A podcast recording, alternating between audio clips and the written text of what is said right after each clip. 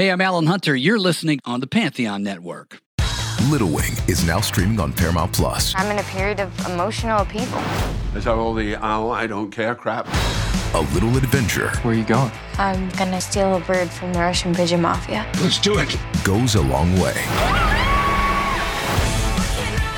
Starring Brooklynn Prince with Kelly Reilly and Brian Cox. Life can hurt, but life is sweet. Little Wing, rated PG 13, may be inappropriate for children under 13. Now streaming exclusively on Paramount Plus. This episode is brought to you by Paramount Plus. Get in, loser! Mean Girls is now streaming on Paramount Plus. Join Cady Heron as she meets the plastics in Tina Fey's new twist on the modern classic. Get ready for more of the rumors, backstabbing, and jokes you loved from the original movie with some fetch surprises. Rated PG 13. Wear pink and head to ParamountPlus.com to try it free. I- just love to see people getting so much joy out of music, even if it's something that doesn't touch me, just to know that somebody's getting something out of it. They get they find what because it means so much to me. I've found so much Yeah. music that has changed my life, enriched my life, made me a better person, made me want to be a better person. And so much of that comes from music. And so if I see someone else getting it, uh, it might be different genre, different style of music, but just that's a connection you can make with someone, right? That maybe they're listening to different music than you're listening to, but what you get out of it is essentially the same thing, right? It's like a religious experience almost.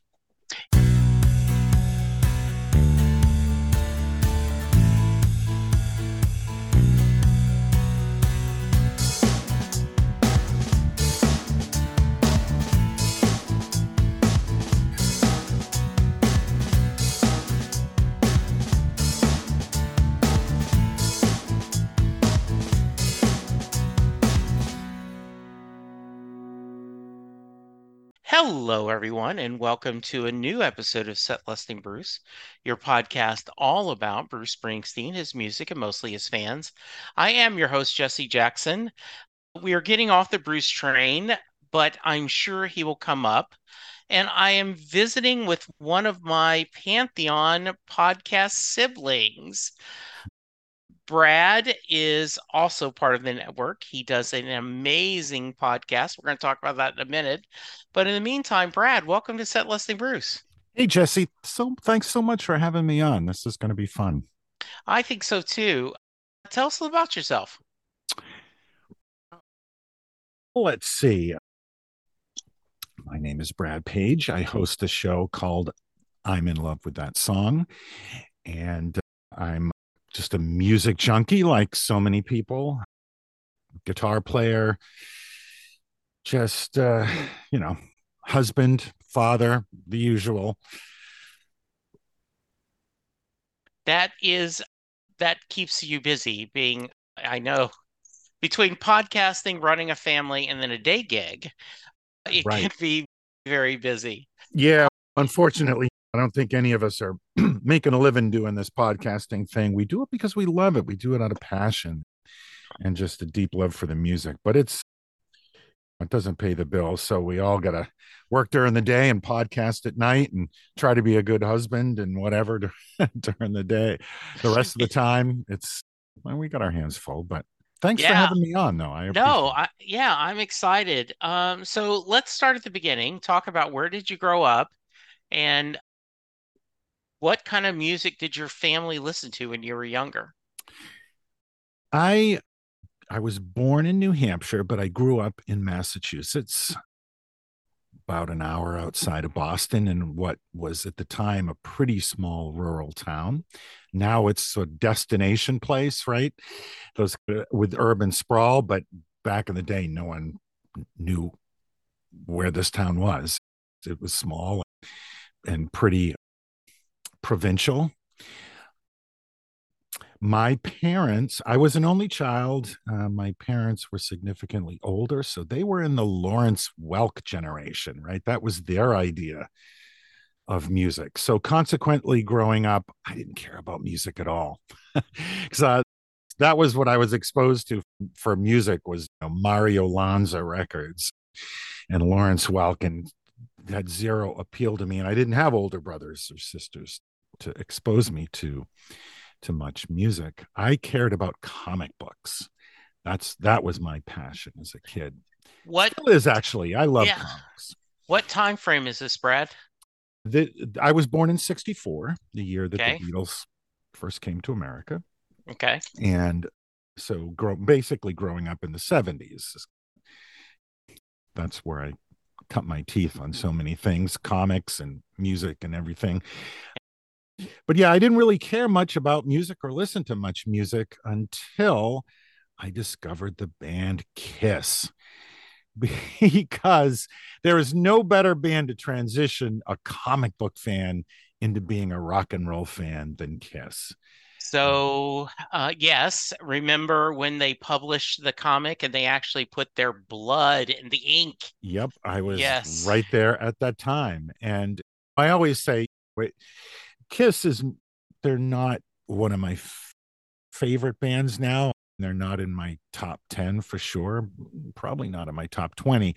But at the time, they were my first favorite band. And they, like your first girlfriend, there's always a special place in your heart for the first band that you loved. And say what you will about Kiss, and for better and worse, I would not be sitting here today. I don't think if it wasn't wasn't for them. I I praise them and curse them at the same time for my So, I'm going to get to Kiss in a minute, but Marvel or DC kid? uh I mean I swung both ways, but I was primar- primarily a Marvel guy. So, I was primary a DC guy. One of my earliest memories was going to the commissary, the PX, Mhm. with my grandmother. She was the manager of a post exchange at Fort Polk, Louisiana. And and so I would go to work with her and I would go pick all the comics I wanted off the spinner rack nice. and give them to her and she would take the cover off and give me the comics and then would give the covers to her sales rep saying that they were damaged, right? So she could get Yep. credit for them. And so because I was I did not have a steady source of comics, DC did more one and done books than Marvel. So therefore I tend to go toward more DC, though I mm-hmm. certainly can remember reading Fantastic Four and Spider-Man and Sure. all these different things. Yeah, I the so it sounds like you and I were right around the same age because I was born in 59. So that that the Legion of Superheroes and X-Men and Marv Wolfman and George Perez's Teen Titan and just all those just amazing books. Yeah, and over the the years I've come in and out of the hobby a few times and like many people sold most of my books and then ended up years later buying them back. Yeah. And of course at twice the cost. I did the same thing with my vinyl. I Mhm. sold a ton of vinyl. I used to work in a record store. It's actually where I met my wife. Mhm. we're both kind of music junkies and so i was around vinyl all the time for a few years there and but that was right around the time during the shift of cds became the thing and i could Yeah. see the demand for vinyl going really down the tubes pretty quickly and didn't ever think it would come back and so sold a ton of my records and then in the last probably five years i got bit by the vinyl bug again of course i've been buying back records that i sold sold for five bucks which i thought was pretty good at the time Yeah. that was pretty good for a used record in 1990 or whatever and now they're 30 bucks a pop and that's Mhm. just the way it goes but anyway I graduated high school in 1977. 75, 76, a bunch of my buddies. One of them lent me a Kiss Alive 8 track and listened to that. I adored Chris Kiss Destroyer. Mm-hmm. And the best part of getting a cold was you could sound like Peter Criss doing Beth.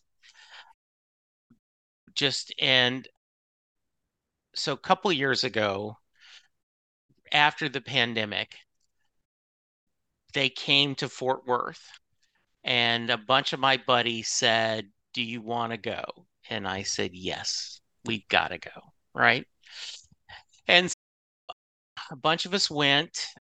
We had pretty high bleacher seats, and it was everything that 17 year old Jesse would have wanted Right. to see Kiss. They, I, I got to see the fake Peter Criss do Beth on a fake Yeah.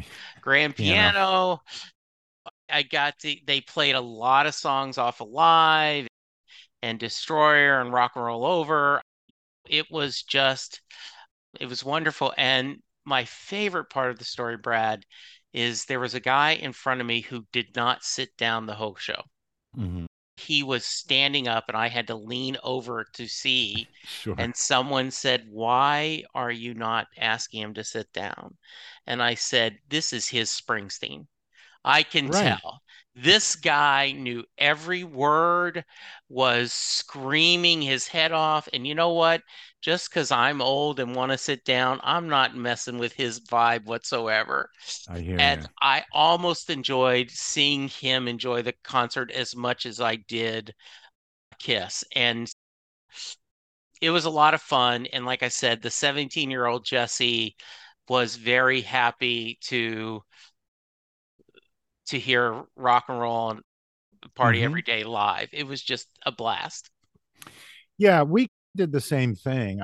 I was just a little too young and I don't know, isolated or whatever to have seen them in the original makeup days. The first time I saw them was actually the Lick It Up tour where they had taken the makeup off. And I saw them a couple of times or a few times after that, and then a few times with the makeup back on.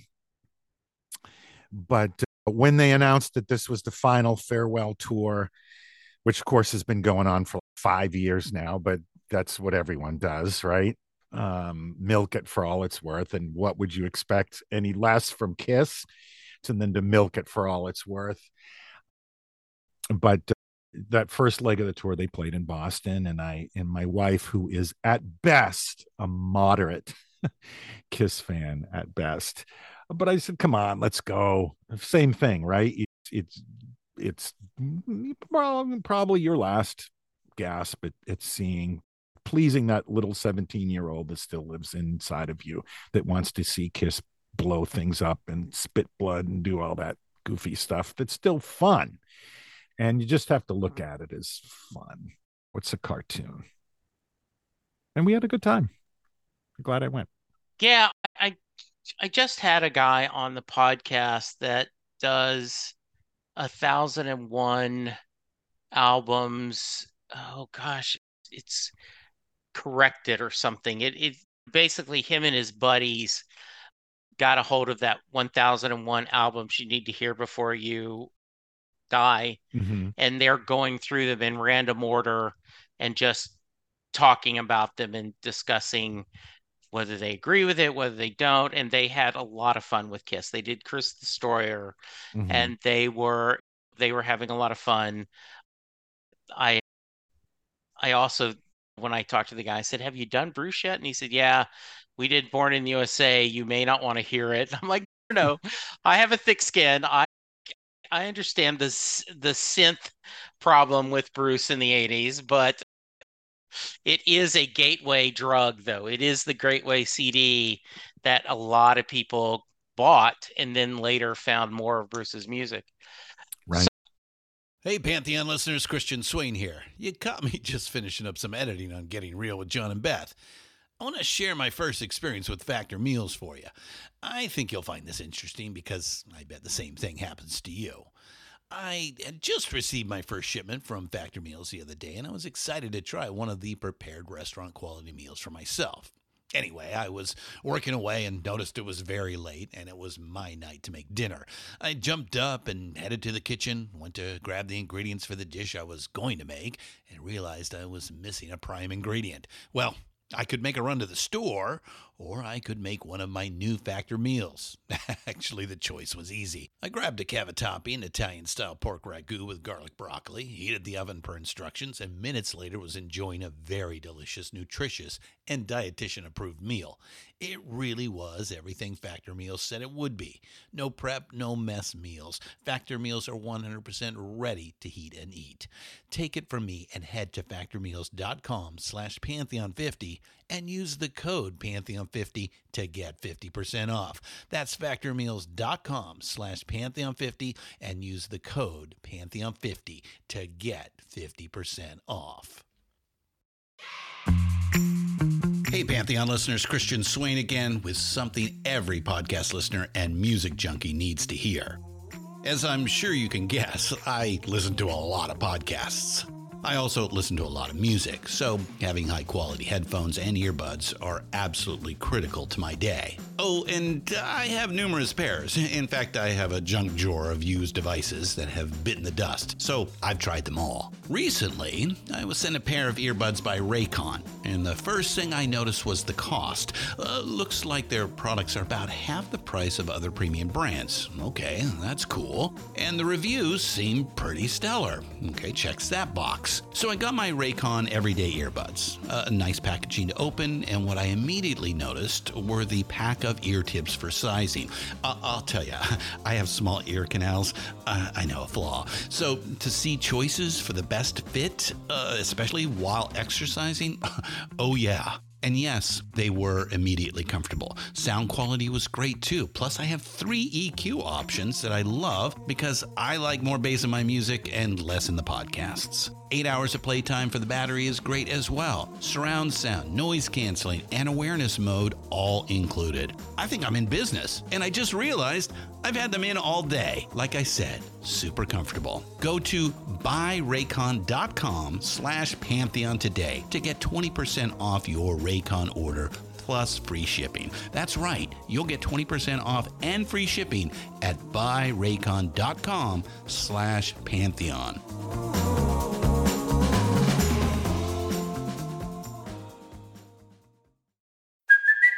Hey, it's Kaley Cuoco for Priceline. Ready to go to your happy place for a happy price? Well, why didn't you say so? Just download the Priceline app right now and save up to 60% on hotels. So, whether it's Cousin Kevin's Kazoo concert in Kansas City, go Kevin, or Becky's Bachelorette Bash in Bermuda, you never have to miss a trip ever again. So, download the Priceline app today. Your savings are waiting. Go to your happy place for a happy price. Go to your happy price, Priceline. So, Brad, you're loving Kiss. I saw on the website the Beach Boy Christmas album was also one of the first albums. yeah, that uh, was you bought. technically the Beach Boys, and this is how uncool I was. Okay. that the Beach Boys Christmas album was actually the first closest thing to rock and roll that I had on vinyl. But the second album was Kiss Rock and Roll Over, which I think by most fans, if that's not considered their best, it's certainly considered one of their best records. And that just happened to be the new album that was out at the time. It was the album that was mm-hmm. out and on the charts at the time. And then from there, I went back and got, I can't remember if I got Alive or Destroyer next, but Alive was really the life changing one because that, that just, and I, we all know now that it's not really that live. Mhm.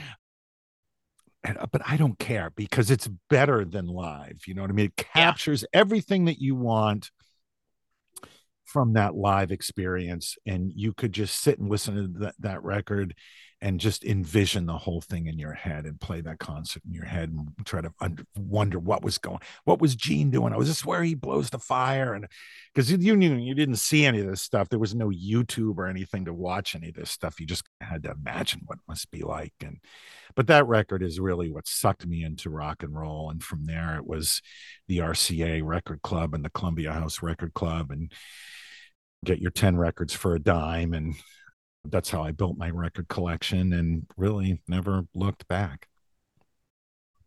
You said you still love Kiss and you're, as they said, they're your first girlfriend, your first love.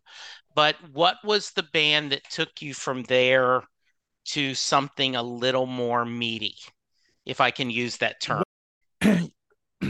it, it it starts to get wide pretty quickly after that because like i said okay. I, discovered the rca and the columbia house record clubs where you would send in a dime or a dollar or whatever and you'd get 10 albums with an agreement that you bought three more records i imagine you probably did this most people yes. of our, our generation incredibly overpriced three albums but you right. didn't care you didn't care because you got 10 records free and so yeah. what i would do and i'm sure you probably did the same thing is you would you'd get your 10 free almost free records you'd buy your yeah. three and then you'd cancel your membership and then you'd renew and get another 10 records for a dime yes. and buy those three and cancel yes. and renew and that's how i built my record collection and very and, quickly i was getting yeah. queen and Peter Frampton and Deep Purple and whatever was going on at the time. Probably the next big band that um, Queen was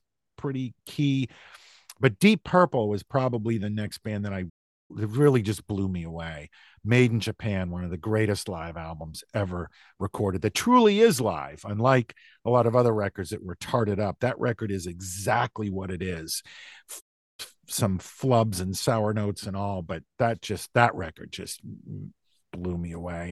And then from there, I got into prog rock for a while, Emerson, Lake and Palmer, and Yes, and f- f- Rush. Uh, but at the same time, I really got into the Beatles, and it was right before John Lennon was killed. And early on, the Beatles music seemed old to me uh-huh. compared to Boston and Queen and this. Sure just the sound of the records. It took me a little while to to appreciate that, but once I got into it, I just really and a big part of it actually was a book by a guy named Nicholas Schaffner called Beatles Forever that I had picked up. And that book just made me a Beatles fan. Sometimes reading about music is almost as good as listening to it. mm-hmm. I know mm-hmm. that old Frank Zappa quote about writing about music is like dancing about architecture, whatever that quote is, whoever said it. Yeah. Yeah. But great writers can really just turn you on to some great music and and embellish that music and make you appreciate it. And so that book was a big part. That was also something I got from I think Columbia Record Club was that book and I became a big Beatles fan. And then, of course, when John was killed a few months, really just maybe six months after I started getting into the Beatles, that was just an earth shattering moment for me. Just, and still to this day, probably having now, uh, I'll be 60 next year. Like everyone, once we get up to this age, we've had a lot of loss in our lives friends and family and whatnot that have passed on. But still, John Lennon's death is one of the most meaningful deaths that's ever happened for a guy that I never met. I wouldn't even thought that would have been possible. That someone that I never met could have impacted me that much. But there you go. But yeah, so then uh, I, on one hand, prog rock, on another hand, just the concise, brilliant, songwriting and musical ability of a band like the Beatles. And from there, in I was a little slow to get into punk. It took me a while to appreciate it, but this some of that stuff I really like. And I I'm still primarily a child of the 60s and the 70s musically. There's some stuff in the 80s I like, but there's a lot of stuff I don't just never really got like you mentioned the synth thing that's always sure kind of off for me yeah you know but to each his own. I have a lot of friends fellow podcasters who just love the sound of the 80s and hey whatever gets you to the place you need to be to have that joy just because it doesn't work for me I, i'm all for it. It's music. Is there's something in there for everyone. And it's it's I, I just love to see people getting so much joy out of music, even if it's something that doesn't touch me, just to know that somebody's getting something out of it. That get they found what because it means so much to me. I've found so much yeah. music that has changed my life, enriched my life, made me a better person, made me want to be a better person. And so much of that comes from music. And so if I see someone else getting it, uh, it might be different genre, different style of music, but just that's a connection you can make with someone, right? That maybe they're listening to different music that you're listening to, but what you get out of it is essentially the same thing, right? It's like a religious experience almost. It really does. And I think that's what I was really happy to join Pantheon about because the idea that we focus on music and, and music is such an important life. And there is a small percentage of people that I don't really have a favorite musician. okay. And, and, and someone like yourself that has, I, I can't narrow it down to one, right? It's what's your favorite TV show? there's too many, right? Mm-hmm. But there's, but there are just like all music and nothing about passion. I'm like, I don't know if I can trust you. yeah, yeah, right. You know, when someone says, "I like what what kind of music do you like?" Oh, I like all kinds of music. I always, to yeah. me, that means well, then you don't really love any music, right? Because anything, if you're passionate about it, that passion flows both ways. There's stuff that is gonna move you to tears. Yeah and then there's stuff that you're not going to be able to stomach that's going to completely turn you off and you're just not going to because passion is you know it's fire and it's ice right? It's it one thing it's not is lukewarm water. And people who just you know and hey fine. If it's music isn't your thing then the fine. I, yeah. a super hard time connecting with you and uh, yes. anything but okay it's to to me just finding that passion and fire in anyone. I'm not a big metalhead. I like quite a bit of uh, I'm more of a hard rock guy than a metal guy, but whatever. There's some metalheads who are just die hards. We got some of them on the network, and I love those guys because yeah, they've found a passion, and it's not my passion.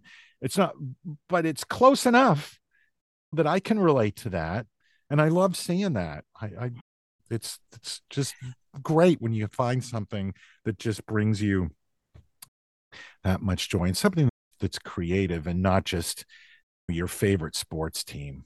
Yeah. Um, I'm just I am not a sports guy. Yeah. I hear you. My son is that way. My son is a huge sports nerd and if you asked his favorite bands, he would say wrestling mm-hmm. entrance songs, WWE entrance song. So let's touch on Bruce a little bit. Do you remember when you first heard Bruce and your thoughts? And give me your safe space, by the way. You are welcome to not like Bruce's music, but just curious your thoughts on Bruce he's a seminal artist from the the 70s who's who I think still makes relevant music today, which is more than you can say for a lot of people. It's not it's not reaching people today the way it did then, but most uh, most rock and roll isn't. So I don't hold that against him any stretch, but compared to a lot of artists, I think he's still challenging himself. But when I first heard Bruce, it was probably Born to Run or just prior to that.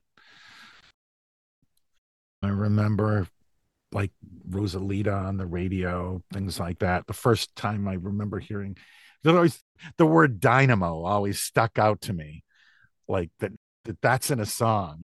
Yeah. Because the only other place i ever heard the word dynamo was the crimson dynamo in in marvel comics and of course paul mccartney used it later in a song but yeah. but uh, yeah just that's just funny how certain things stick out but it was the lyrics he, was particularly then was writing in such a unique and individual way. I am not the hugest Springsteen fan. I am absolutely not not a hater in yeah. any way, but not in my top five. But Okay. that's just me.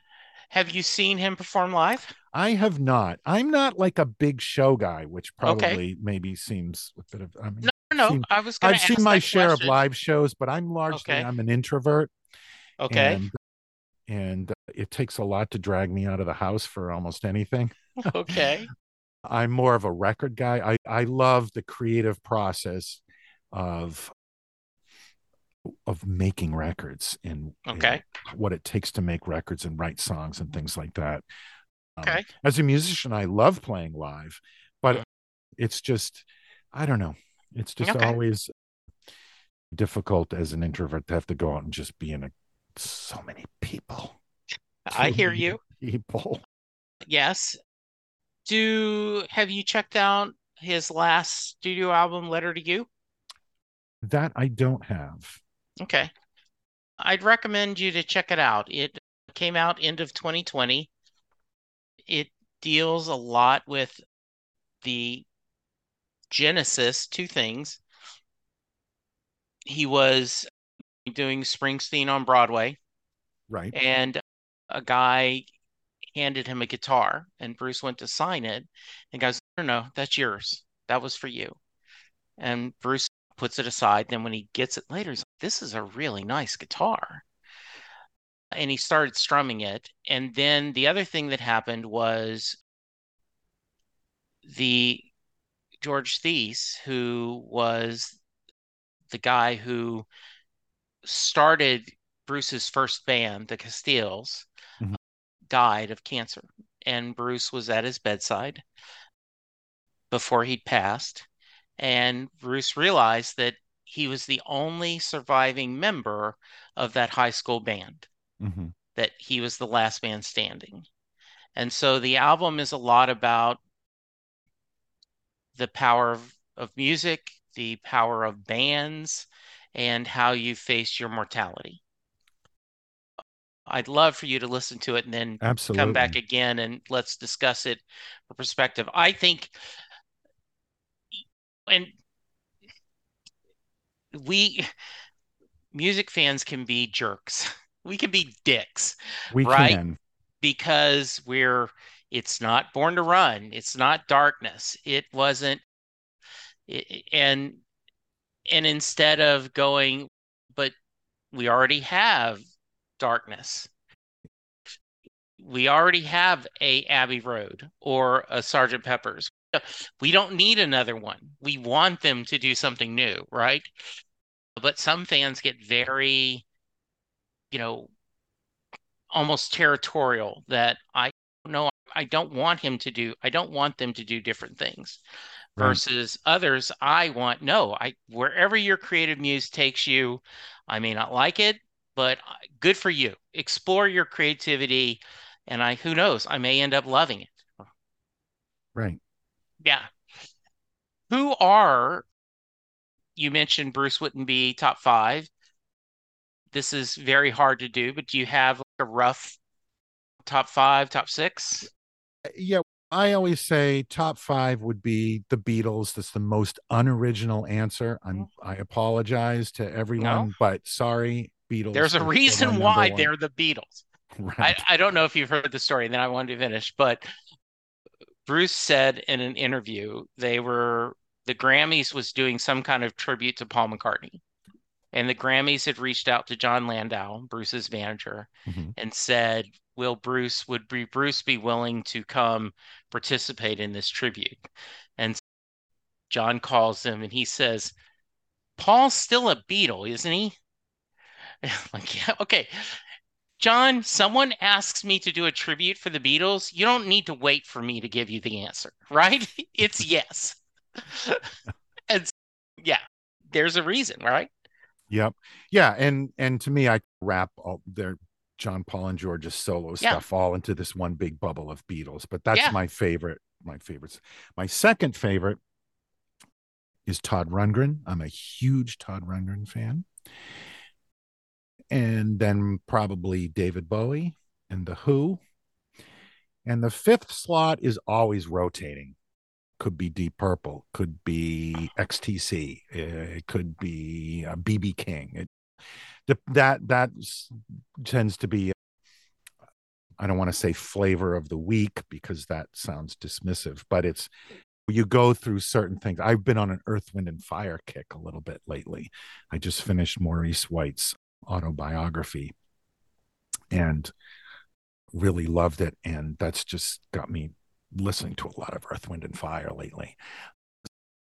It, it, and then of course from there it's that i couldn't possibly put anything in sequence in any kind of order but that would be my top four beatles rundgren bowie who and then fifth spot is is usually someone in there but it's it's rotating.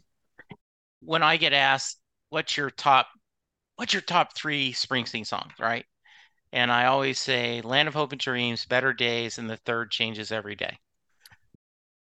Yep. You know, it just it just is one of those things. That's cool. I I've done a little bit of Todd Rundgren, not a whole lot of. I, I was thrilled when I saw him make the Hall of Fame because I still care about these things. I know they're silly. And uh, by the way, one of my other podcasts is we're doing every John Hiatt song in alphabetical order. He's yeah. someone else I adore his music, and one we're we're putting together a, a, his birthday is this month, so we're putting together a bunch of recordings from different fans saying happy birthday, and a guy in his message said, I'm boycotting the Hall of Fame till they include you.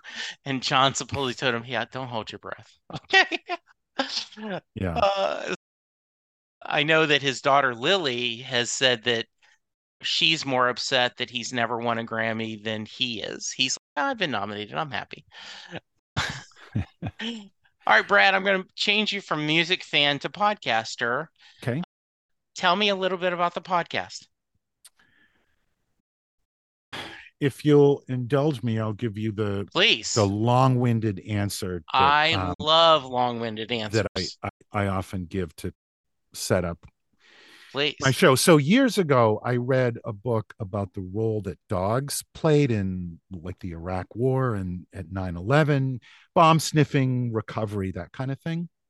I forget the name of the book, but one of the things that the author had to do to set up that book is to explain how a dog's sense of smell works, because that's what it's all about for the dog is the sense of smell and the way they explained it was like this, and it's always stuck with me that if you or I were to walk into a, a room with a bag with a McDonald's cheeseburger in it, probably everyone in the room would be able to sniff smells like a cheeseburger. If you've had enough McDonald's cheeseburgers, you could probably tell that came from McDonald's.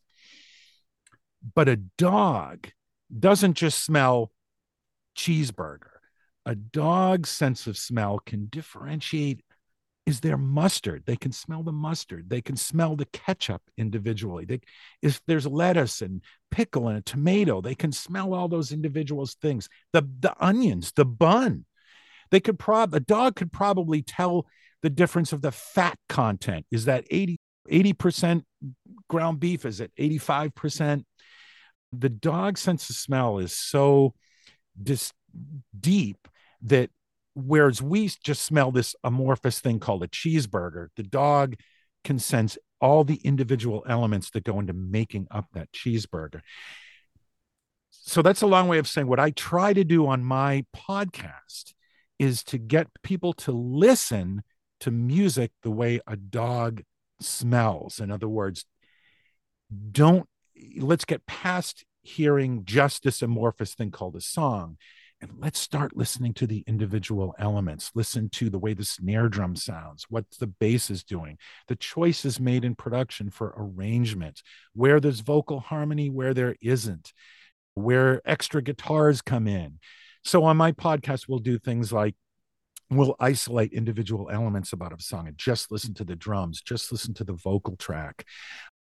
Talk about how certain production choices were made and theorize about why certain things were done for emotional content or for drama and those kind of things and just try to understand what goes into making a song great. Every song starts out hopefully as a good idea but it's it to get a good idea a good song into a great song there's got to be all these different elements that go into that that make it great. And so that's what the song the podcast is about. Every episode we pick i pick one song. It's got to be a song i'm passionate about. It's and and a lot of times it's a song i've heard a thousand times but i haven't delved into it deeply. So i don't go into the podcast knowing everything there is to know about these songs. A lot of times i'll just be poking through my record collection and a song will come up and go god i love that song. Why do i love that song what is it about that song that stands out to me and makes it work for me in a way that maybe the other songs on that record don't do as much? And then we get into it together and i bring you the, the audience comes along for the ride and we do the research and try to dig up some history of the band and the record and how the song got made and then we take it apart and put it back together at the end and so that's really what the song the podcast is about is just i'm trying to understand me trying to understand what makes a song great. The, by the way, I love that description. I remember Robert Crais, who had written mystery novels, he wrote a book, and one of the main characters was a dog from Iraq.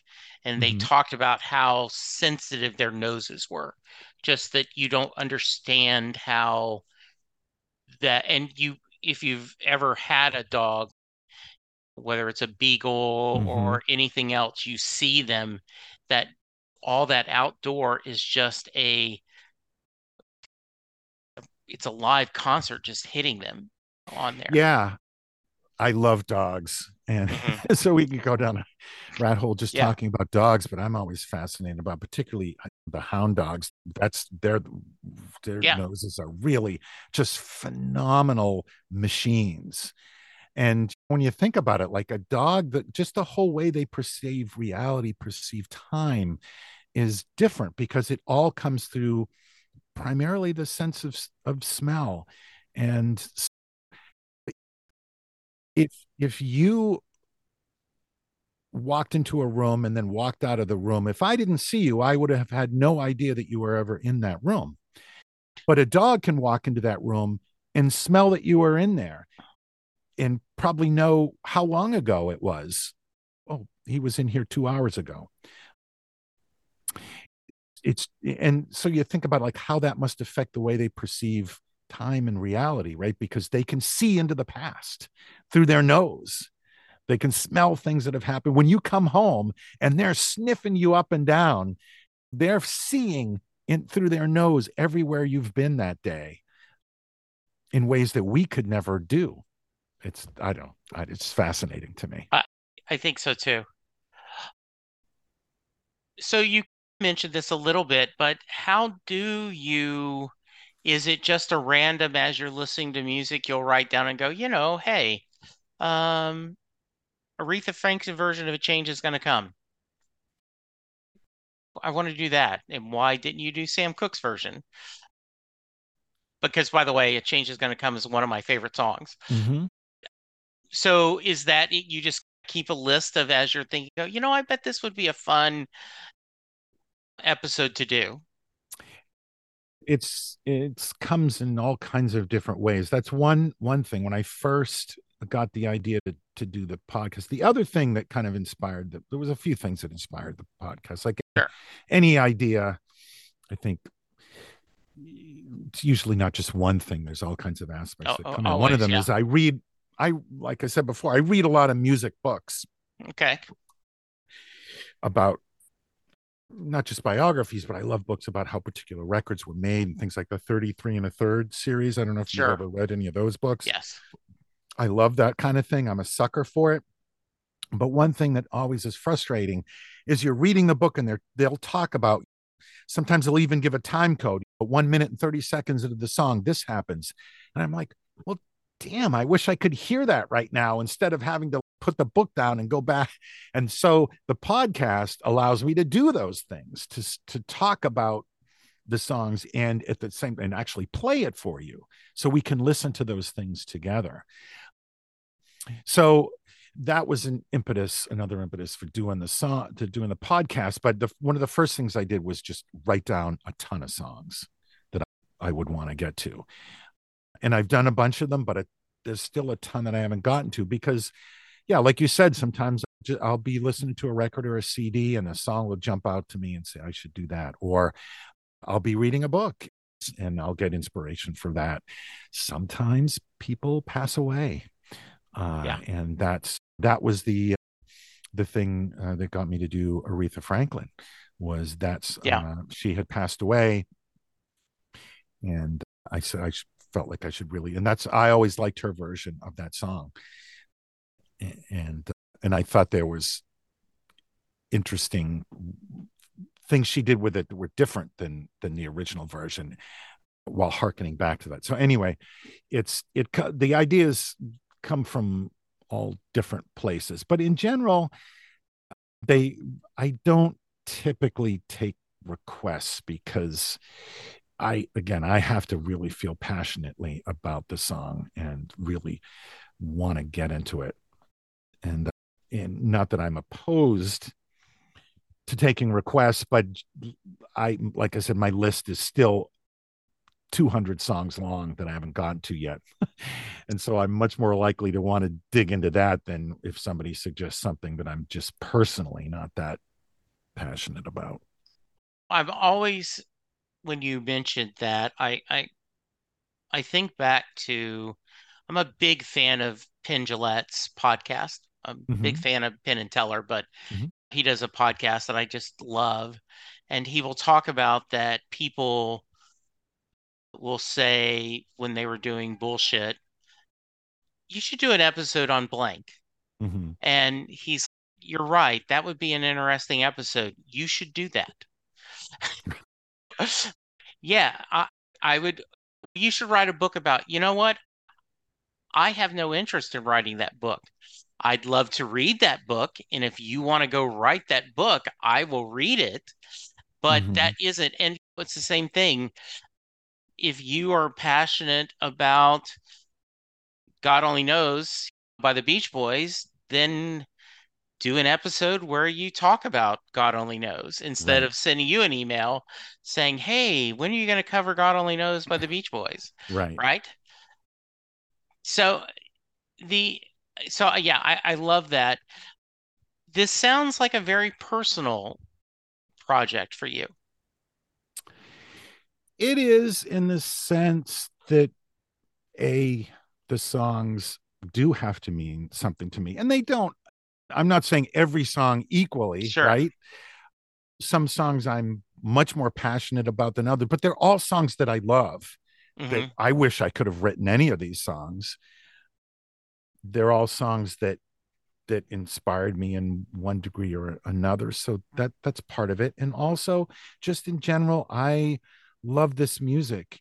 And i do feel i don't take myself that seriously despite how i probably sound no, I, overly I, pretentious I was, but no, i you know I am just you a, are at all. Yeah, i'm just I, a agree. i'm just a schmuck with a bunch of records. Yeah. anyone could be that. But i what i am really serious about is the music because as i said a few times this music changed my life. And and i think it's important. And we lose one of these musicians every week if not two or three. Yeah. we just lost robbie robertson it in pretty soon they'll yeah. all be gone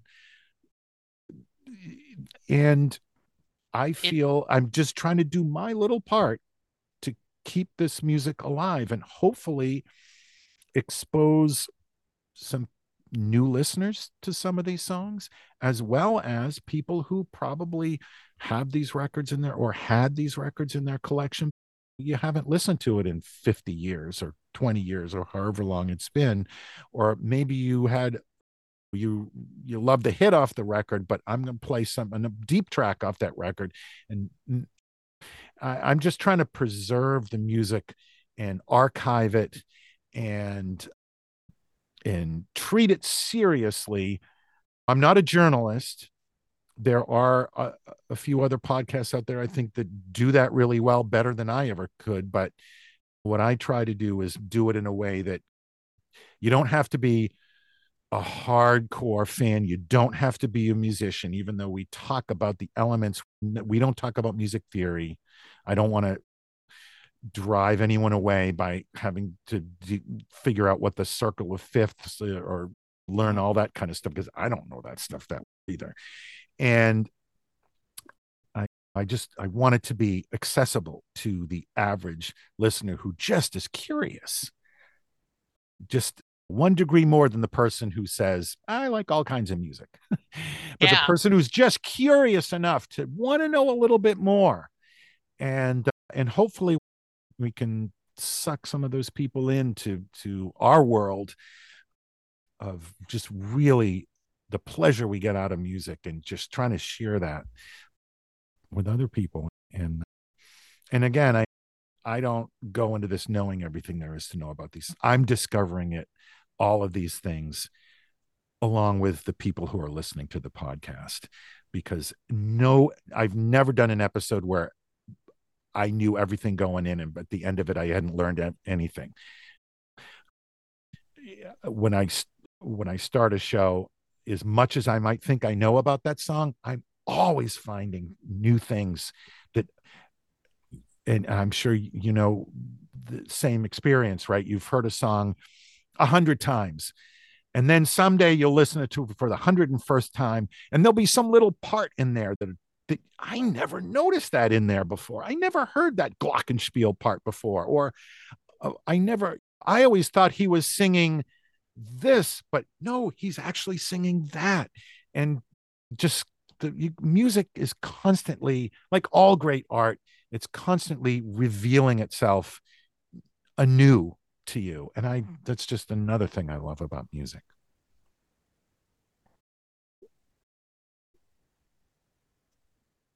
That I love that story so much because I do agree with you to do that things. I have often misheard lyrics than working on it. Is there it, I'm going to be surprised, but is there a song that after you started breaking apart, you did not like it as much? No. Okay. There are certainly songs where I, that would be the case, but there there's plenty of songs that I really like mm-hmm. that I will never do on the show just because they don't lend themselves to that format. You know, there's just I love Muddy Waters, for example, but yeah. Um, it's not this i don't want this to sound wrong but it's there's you can listen to it and really uh, and experience it but it's not the kind of thing that lends itself to analysis the way god only knows or anything from pet sounds sure. or anything from yeah. sergeant pepper would because it's a different approach to yeah. the music and there's a lot of that kind of stuff that that I will never get to on the show because it just doesn't lend itself to that kind of format. It would be a little dull. But uh, yeah, there are, generally I know I can I'm experienced enough to know yeah. when I hear a song that like that's going to work on the show or that's not going to work on the show or the the yeah sure um, I do some some things have more to reveal than others but there's generally uh, a certain I don't know.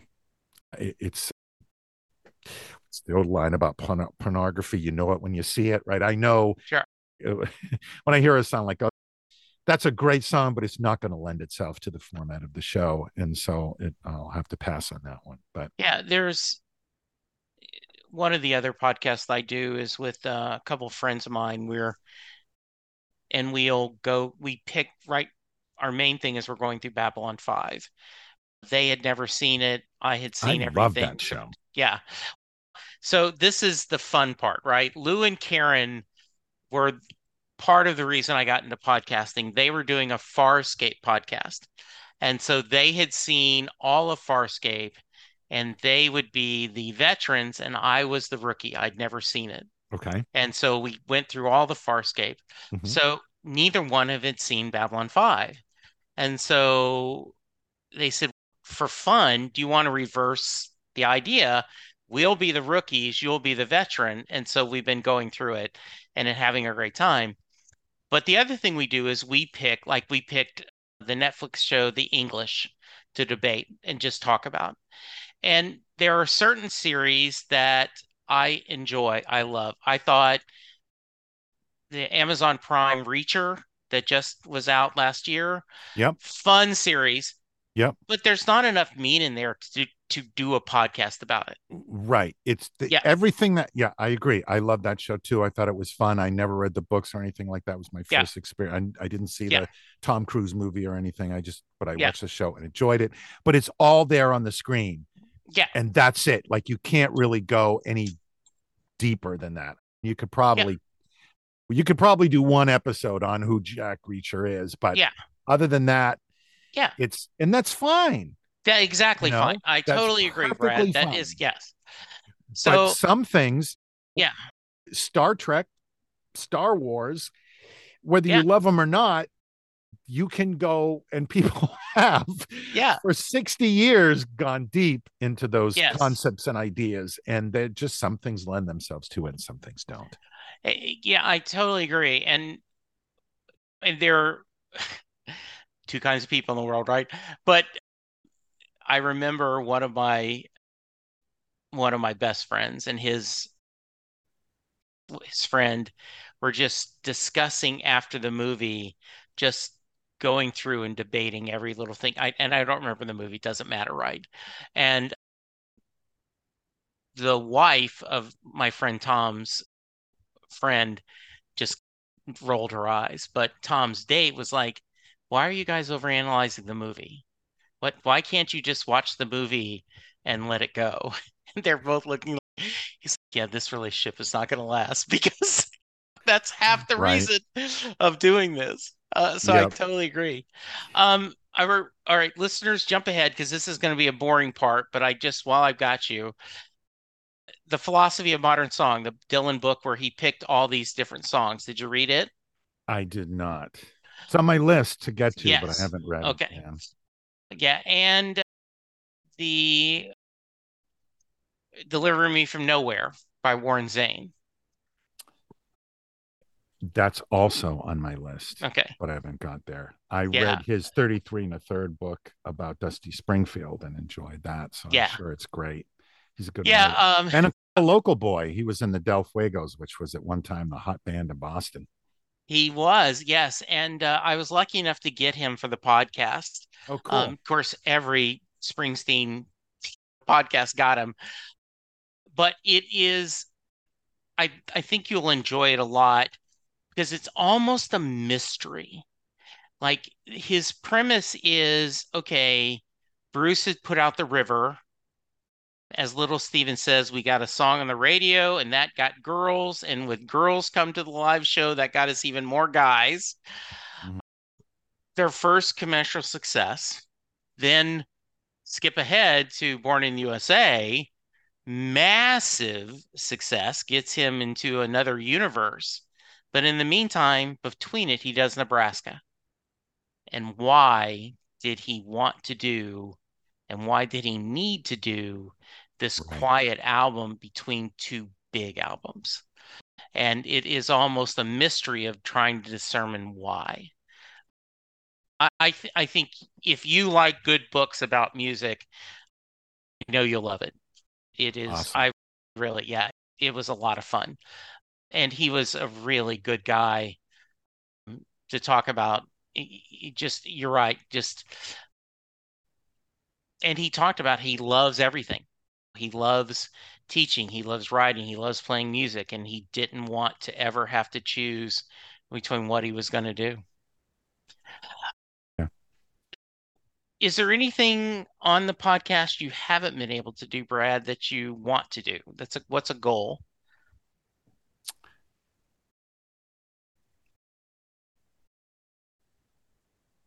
I, there isn't really anything that I feel like I can't do that I would want to do. Okay. Uh, there's uh, one thing that I've been planning but haven't done it yet is Mhm. a kind of a tribute to Jeff Beck because he's was my favorite guitar player of all time Okay. and another guy we lost Sure. fairly recently and I didn't want to just rush an episode out. Sure. Uh, so I want to do something, but it's I just haven't really put my finger on exactly how I want to do it. So that's Okay. I guess a goal. But I've actually it started during pandemic time when we were all stuck at home and I started recording episodes like a maniac. And so I've since then I've had tons of episodes banked. So my plan actually is to in this fall take an extended period of time off from, Mhm. from doing the podcast and actually play some guitar and uh, and catch up on some of those books that are that the list keeps getting longer every time I I polish off a book, I somehow end up with three more books on the stack. I just Yeah. stack stack only gets taller and never gets shorter. It doesn't, So- does it? No, there's always something more to add or more to Yeah. to enjoy. And I think it's always good to take a break and recharge the batteries. But I don't want to I the podcast I want to keep churning uh out there. So I actually have a year's worth of episodes in the can. So if if I were to drop dead today, you would still hear my voice for the next year with the amount of podcasts that are already scheduled and in the queue. But that's going to allow me to recharge my batteries a little bit, take take take some time off, and, So- and get, keep the podcast going. So yeah, I like I said, I've got that long list of songs to get to, and eventually the I'll maybe I'll get to all of it. But there's just so many great songs out there. I it feels like an inexhaustible resource. I, I get that. You, by the way, you made me feel better.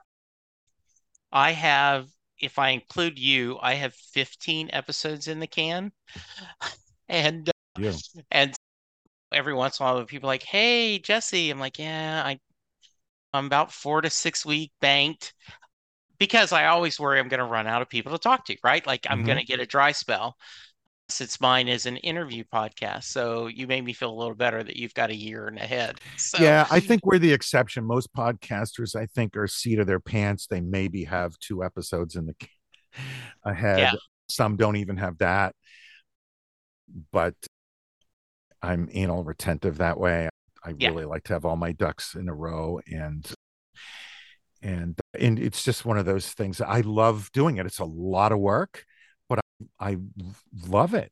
Even most people complain about the editing, and to me, that I, that's the, that's one of the fun things. It's like putting a puzzle together. Call me crazy, but I like uh, every aspect of doing the podcast. As soon as I'm done with one, I'm I get an idea to jump in and do another one. So it's actually almost hard to take a break, but I think it would be good to do it. But yeah, I I like the comfort of knowing that I've got some breathing room and that there's some episodes out there. Yeah, mm-hmm. same thing for me. I always I want to have that and then I have the freedom. For example, if you had said, "Oh, I've got a really important episode coming up, Jesse, that's dropping September 8th." Okay, I can adjust that and I can release this to help push it. Or when I get a writer on the show, I can say, "Oh, let's release this when your book's going to come out so we can help Right. promote it." So yeah, very nice. Is there anything I should have asked you, Brad, that I haven't? Oh, I don't think so. I think I've already talked too much. No, I don't think uh, so at all. I love this. This is so much fun. All right. I end every podcast with the Mary question. If you are a fan of Brad's podcast and you're checking this out because you wanted to hear more of him, thank you for listening. I appreciate it so much. Jay Armstrong is a retired honors, honors English teacher, but when he was teaching, he would print out the lyrics to Thunder Road, give it to his high school seniors in his honors English class, and they would break apart Thunder Road as if it was a poem, talk about the imagery Bruce's painting, talk about his choice of lyrics, the themes he's exploring, and at the end of the class, he would ask the class, Does Mary get in the car? Brad, that is your question. Does Mary get in the car at the end of Thunder Road? I like to think of myself as a realistic optimist or maybe an optimistic realist. And I would hope that she gets into the car. I think, my God, if somebody made that argument to, not that it's an argument, but if somebody spoke those words to you, how could you not be convinced by everything he's saying? I would get in the car with him. Very nice. that is a great answer. Very good. If someone wants to reach you, how can they? The name of the podcast is I'm in Love with mm-hmm. That Song. You can find us on our website, which is lovethatsongpodcast.com. We're also on all the podcast apps and players. Just look for the I'm in Love with That Song podcast, and you'll find us on Spotify and Pandora and Amazon and Google and all those places where you'll find podcasts. You can find me on Facebook. Just again, look for the I'm in love with that song podcast. And you can email me at love that song podcast at gmail.com. Super. I had so much fun, my friend. Me Uh, too. we need to do this again. Just, I would love to we'll- do it we'll again. just- And I, I think I'm on your list for the John Hiatt. For Oh, bring bring the family is an incredibly important record to me. okay. So we'll talk about that at some point, I'm sure. Yes, that would be great. Yeah, we're, we're I tell you what, you talk about a joy of going through this man's catalog one song at a time alphabetically so it's not in context to the albums or his his eras and the only thing we're missing both Sylvan and I neither one are musicians and we had a musician on for a couple of episodes ago and it was so great brad. He sent us the clips. He goes okay here's where i want you. Do you mind cutting the sound so if i could play these clips and talk about them no i'd love this. And he started talking about just building this song and how why he loved it so much and how Mhm. john had built the song similar to something you were doing. Mhm. and it was i just okay this is awesome. So yes, I would love to have you on uh, to talk a little John Hiatt any time. Yeah, bring the family is just a treasure. Just so much fun. So Yeah, yeah. It's we'll save it for that show, but all right, sounds talk good. a lot about that record, but Yeah, absolutely. All right. Listeners, go check out the podcast. Unlike mine, that usually lasts an hour, you're a quick hit. yeah, that's the other thing is I wanted the show to be tight and concise and uh, something you could do on your 20 minute drive to work or in your subway commute or bus ride to work or that kind of thing. So we we get you in and out relatively quickly. Depends on the episode. Sometimes I will have authors and guests on that run a little bit longer, but most of the episodes run between 20 to under 30 minutes. Yeah, that's nice. Well, and I I love I love this network, and I love the diversity of ours from. Whether we're like yours or the new Metallica podcast that we've gotten, or the guys, the guys and gals from the Story Song podcast. Mhm. So it's just, I, I love how passionate all our brethren, our siblings are about music, and it's a good place to be here. yeah and it's uh, welcome everyone right listeners as as well we're all Yeah. part of this family of music lovers uh, you don't have to be a music maker we're just a music lover and and come and join the party Yeah, exactly. All right, listeners, check out the podcast. For now, be kind, be safe. We'll talk to you soon. Goodbye. bye-bye There we go, another episode. I'm about to go through a couple of things where you can reach me and give me feedback. Um, so if you want to skip this, I understand. But I do hope you check it out every once in a while. I'm available on Twitter at Jesse Jackson DFW. The show is available at Setlusting Bruce. You can send me an email, setlustingbruce at gmail.com. You can send me a voicemail at 469 249 2442. I am currently doing a few other podcasts. Perfectly Good Podcast, John Hiatt from A to Z, where Sylvan Groth and I discuss every John Hiatt song in alphabetical order. My Babylon 5 podcast is Last Best Hope for Conversation, where Lou, Karen, and I discuss every episode of Babylon 5 in chronological order. I still am doing Next Stop Everywhere, the Doctor Who podcast with my brother in time, Charles Skaggs.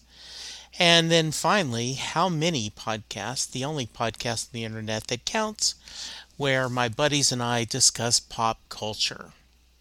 You can go to our Patreon page and support the podcast for as little as a dollar a month. You can go to our Facebook page, like, and please, please go to iTunes or wherever you get your podcast and leave a five star rating and review for all of the podcasts that I'm doing. It's okay if you don't listen to them, but if you subscribe and rate, it really will make my day better. Thank you, and I will talk to you soon.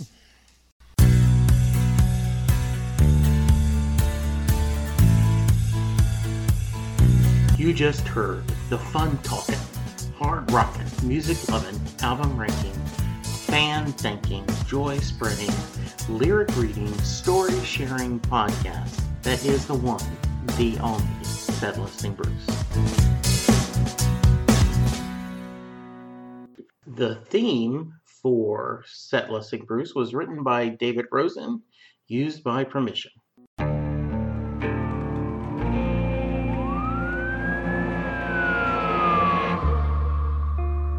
What would you do to achieve the American dream? The big house, the happy family, the money.